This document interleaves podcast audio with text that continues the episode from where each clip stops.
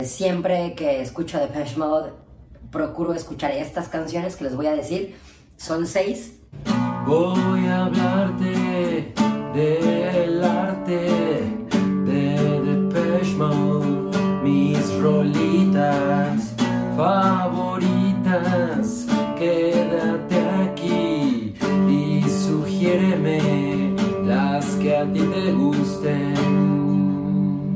Les doy la bienvenida a un nuevo episodio de La La Loud. Esta vez es una respuesta al segundo video que hice de esta serie en la que hablé sobre, sobre mi, pues, mis problemas con Depeche Mode, que ha sido mi banda favorita desde mis 14 años. Ahora tengo 48 años, entonces eh, a la distancia ha sido una cosa interesante para mí porque lo que hacen ahorita la verdad es que me, ha alejado mucho de ellos, ¿no? Pero bueno, eh, creo que es buen momento para hablar de, lo, de la parte de Depeche Mode que realmente me apasiona, la razón por la que me enamoré cabronamente de esa banda. Yo soy Cabri, eh, les recomiendo que me sigan en mis redes sociales, que son Soy Cabri, y les doy la bienvenida a este nuevo episodio de La Loud. Muchas gracias por haberle dado clic. Pues... Eh, para comenzar voy a hablar de seis canciones. Obviamente cuando se trata de tu banda favorita y sobre todo una banda que tiene un catálogo tan extenso como el de Depeche Mode, que es una banda que empezó en 1981 realmente, eh, o sea, en forma. Eh, pues obvio tienen muchísima música y es muy complicado a veces eh, seleccionar cuáles son tus favoritas, porque además también eso va mutando, ¿no? Conforme pasa el tiempo. Eh, yo a veces me, me, pongo a pensar en este issue de Radiohead, de que les da un poco de repele tocar Creep. Es una canción que no les gusta, ¿no? Que necesariamente la gente los relacione únicamente con esa canción y es una canción que ellos eh, sacaron en un momento muy particular y, conforme fueron evolucionando, bueno, obviamente su tendencia se fue hacia otras canciones. Entonces a veces una cosa que me pasa con Depeche Mode es que yo siento que realmente el grueso del público eh, conoce tres canciones, Enjoy the Silence, Personal Jesus y Just Can't Get Enough. Y ahí medianamente algunas otras, pero realmente esas son las tres que como que siempre están esperando que toquen en los conciertos. Y pues si es una banda que has visto en muchas ocasiones, la verdad es que ya eso llega a ser hastiante y de nuevo, considerando el catálogo tan extenso que tienen, es como una pérdida de tiempo. Entonces, yo aquí no voy a decirles cuáles yo creo que son sus mejores canciones ni nada por el estilo, sino las que a mí siempre me han parecido, me han parecido que particularmente conecto mucho con ellas. Siempre que escucho Depeche Mode, procuro escuchar estas canciones que les voy a decir. Son seis y no hay un orden en particular. Entonces vamos a iniciar con la primera. La primera es eh, una canción que, canta Martin Gore, se llama One Caress o Una Caricia y viene en Songs of Faith and Devotion, que es el último álbum que Depeche Mode hizo con Adam Wyler y es el álbum que realmente los elevó como a una banda de rock de estadio. Yo siempre he pensado que Depeche Mode en esencia tocan pop y eso les permite una gran versatilidad para moverse en diferentes subgéneros y experimentar de diferentes maneras con, con lo que hacen, ¿no? O sea, mientras en Speak and Spell era un, era pop mucho más facilón, obviamente el pop de Music for the Masses es una cosa muy diferente, como, como mucho más encaminada eh, al, al, incluso estos sonidos como industriales, que en alguna ocasión, yo cuando era, eh, pues cuando tenía así unos 14, 15 años, a veces decía que Depeche Mode tocaban industrial, eh, pues porque también lo relacionaba mucho con estos momentos en los que ellos utilizaban utensilios del día a día para generar sonidos, etc. Entonces, esto es porque ellos tienen esta amplia gama de experimentación, a pesar de que en esencia lo que hacen es pop. Entonces, bueno, One Caress es una canción bien interesante es la penúltima canción del disco de Songs of Faith Devotion y es una canción que canta Martin Gore. Y es una canción que Flood y Alan Wilder produjeron con, con un arreglo de orquesta que la hace espectacular, o sea, ese es justamente el tipo de cosas que esta banda ya no hace ahora, ¿no? Es algo que ellos nunca habían hecho, que completamente la, la, base de la canción fuera orgánica, fueran instrumentos orgánicos es eh, este arreglo de cuerdas que va en un crescendo que acaba de una manera muy explosiva y de nuevo con las letras de Martin Gore siempre puede interpretarse que hablan de muchísimas cosas, ¿no? Parece que están hablando de algo en especial, pero al mismo tiempo no. Eh, puede ser que esté hablando de una amante eh, a la que el individuo que canta la canción eh, le confía completamente su vida, le confía sus anhelos, sus expectativas y se deja ir llevar por esta persona o también puede hablar de una droga. En ese aspecto me recuerda un poco a Beetle Bum de, de Blur, que habla de la heroína, pero y puede ser interpretada igual de, de, una, de una manera ambigua, ¿no? Entonces, One Caress es una canción que me, me parece fabulosa. Eh, tiene esta cosa que mucha gente denomina lo, el lado oscuro de Depeche Mode porque habla desde una zona de oscuridad, ¿no? Así de, de nuevo estoy de rodillas y le estoy rezando eh, a la única eh, que tiene la fuerza de soportar el dolor y de, ah, y de perdonar, eh, y de perdonar todas las cosas que he hecho. Oh, pequeña niña, llévame hacia tu oscuridad cuando este mundo está esforzándose por dejarme completamente sin impresión, sin, sin anhelos, sin nada, ¿no? Me encanta. Recomendadísima.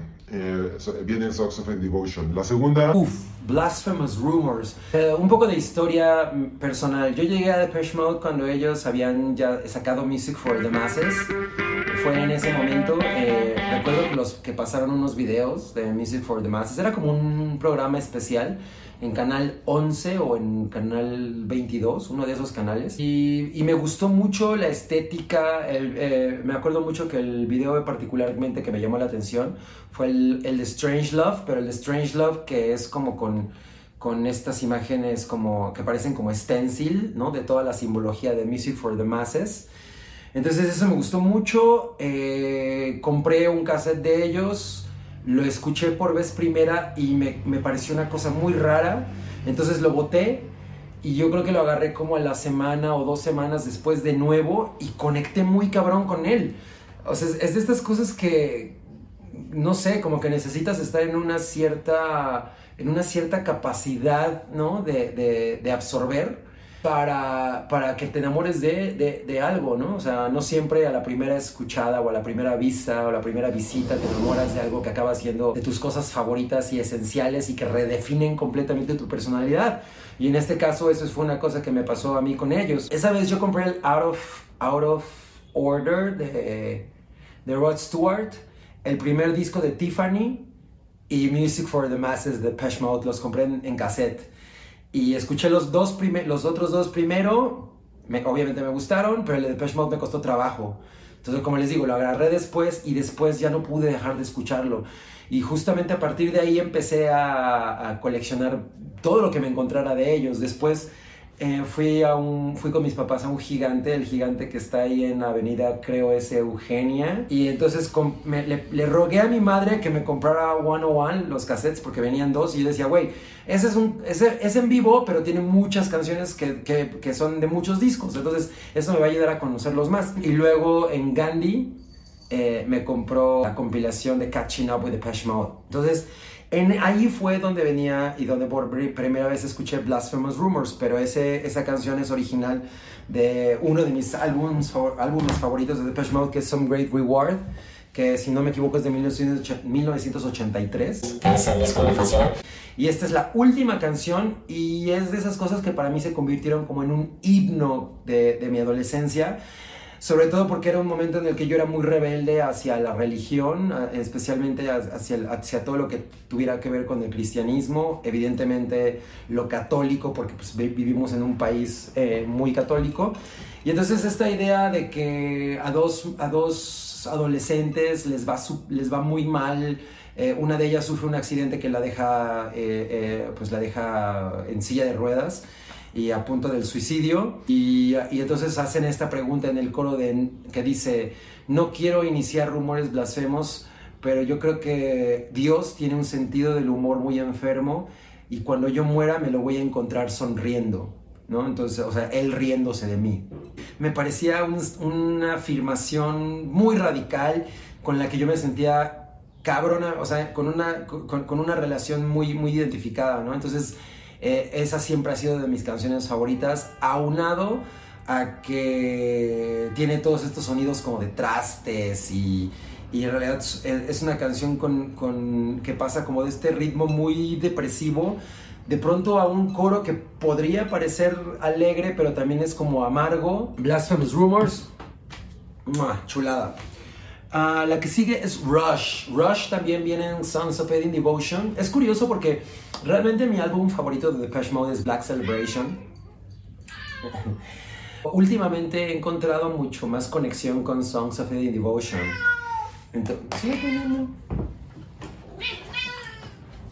Eh, últimamente he encontrado más conexión con Songs of Fading Devotion, pero bueno, independientemente de eso, Rush es una canción que a mí en lo particular me, me llegó muy, muy bien porque eh, era como, como que Depeche Mode estaba tratando de, sonar a las cosas que estaban ocurriendo en los 90. Alan Wilder en la batería, la canción tiene un tono un poco más agresivo, incluso podríamos decir que, que tiende más a sonar como Nine Inch Nails. Y eso, eso era, algo que me pareció eh, que muy atinado, o sea, creo que ellos lo lograron de una manera muy cabrona y en esa canción queda bastante, bastante aterrizado. Rush, de dedicatoria sombría, ¿no? A- también a esta persona, esta entidad a la que le demostramos una gran devoción y, una, y tenemos una gran fe en ella y esa fe nos pierde. Entonces, me gusta mucho eh, la secuencia de sintetizadores. O sea, siento también que era una manera en la que Depeche Mode son- sonaba que nunca antes habían sonado, ¿no? El esa secuencia me parece increíble. El sonido de la batería me gusta mucho. Este, esta parte que tiene en medio, que es como una especie de puente que calma completamente la- el, el beat de la canción, se pone como un poco sexy y luego regresa ya al coro final. Me encanta esa pinche canción. Y siempre he sentido que es, muy menospreciada dentro del catálogo, no sé por qué. Pero bueno, Rush viene en Songs of Fading Devotion, de échenle oreja.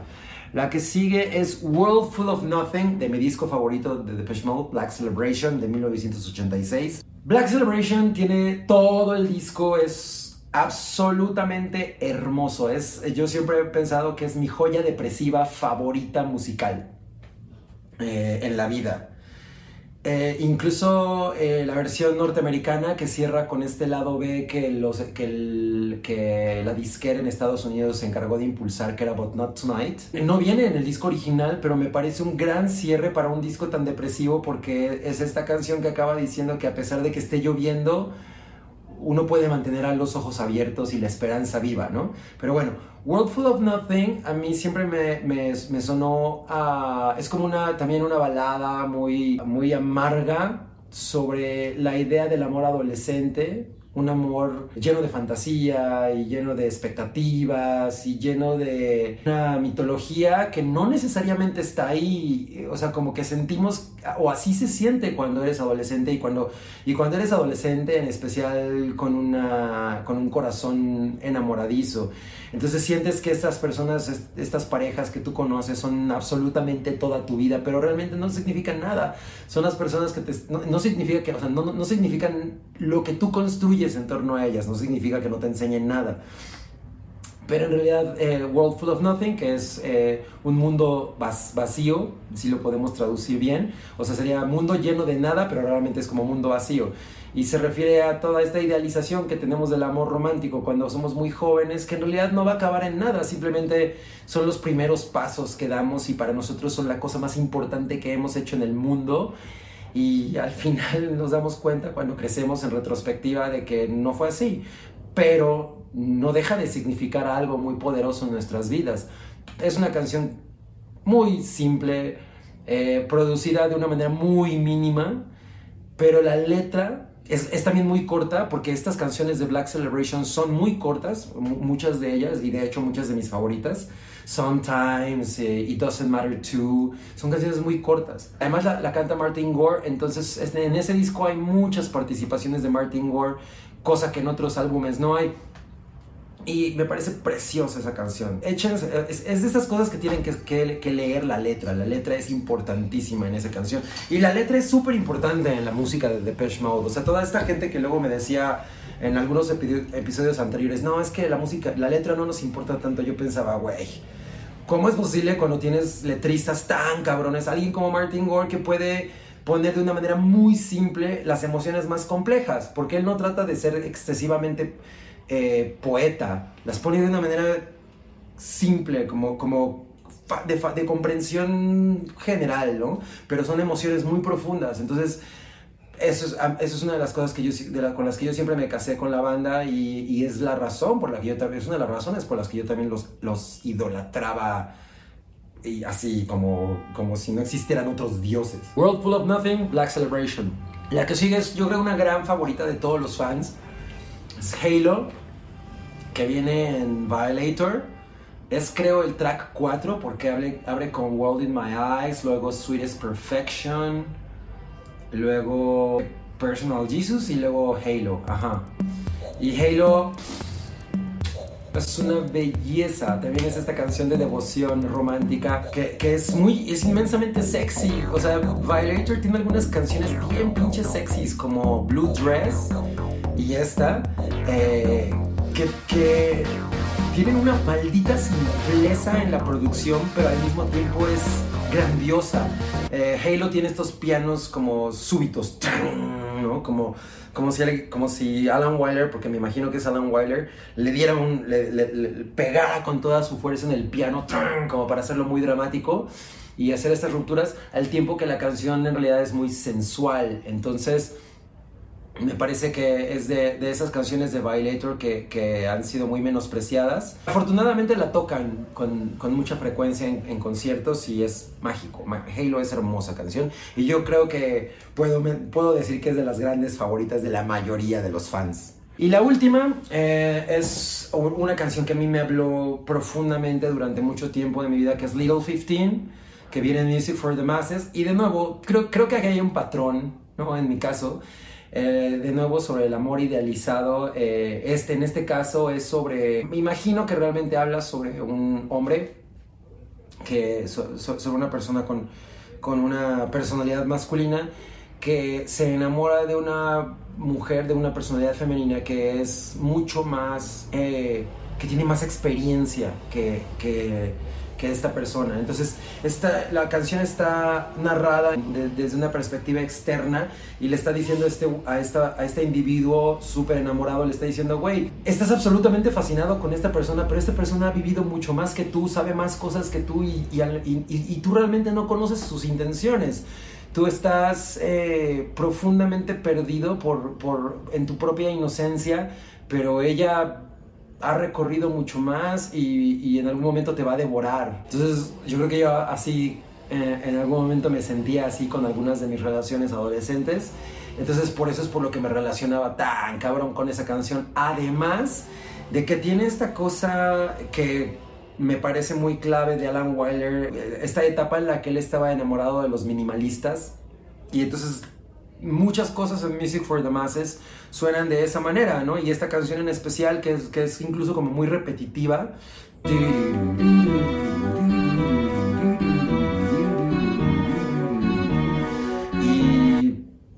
Y, no, tiene, no tiene arreglos como demasiado espectaculares. En realidad la simpleza es lo que, lo que lleva toda la canción pero hay una carga dramática en ella que, que es muy intensa, ¿no? Entonces, aunada la, la, letra, la manera en la que también va creciendo y los pequeños detalles que le van sumando, porque básicamente la canción es como, una, es como un loop, pero poco a poco se van sumando factores extra, ¿no? Y entonces la acaban haciendo gigantesca, como, como Tubular Bells, ¿no?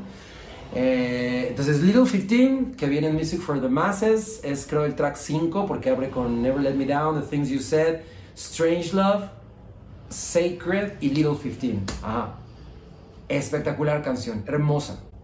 Esas son realmente seis canciones que yo creo que se les debería dar más oportunidad en el corazón de la gente. Obviamente, Just Can't Get Enough y Never Let Me Down y Personal Jesus y Enjoy the Silence pues son grandes momentos en la discografía de esta banda, pero estas canciones creo que son las que realmente los definen en, en la mente de sus fans.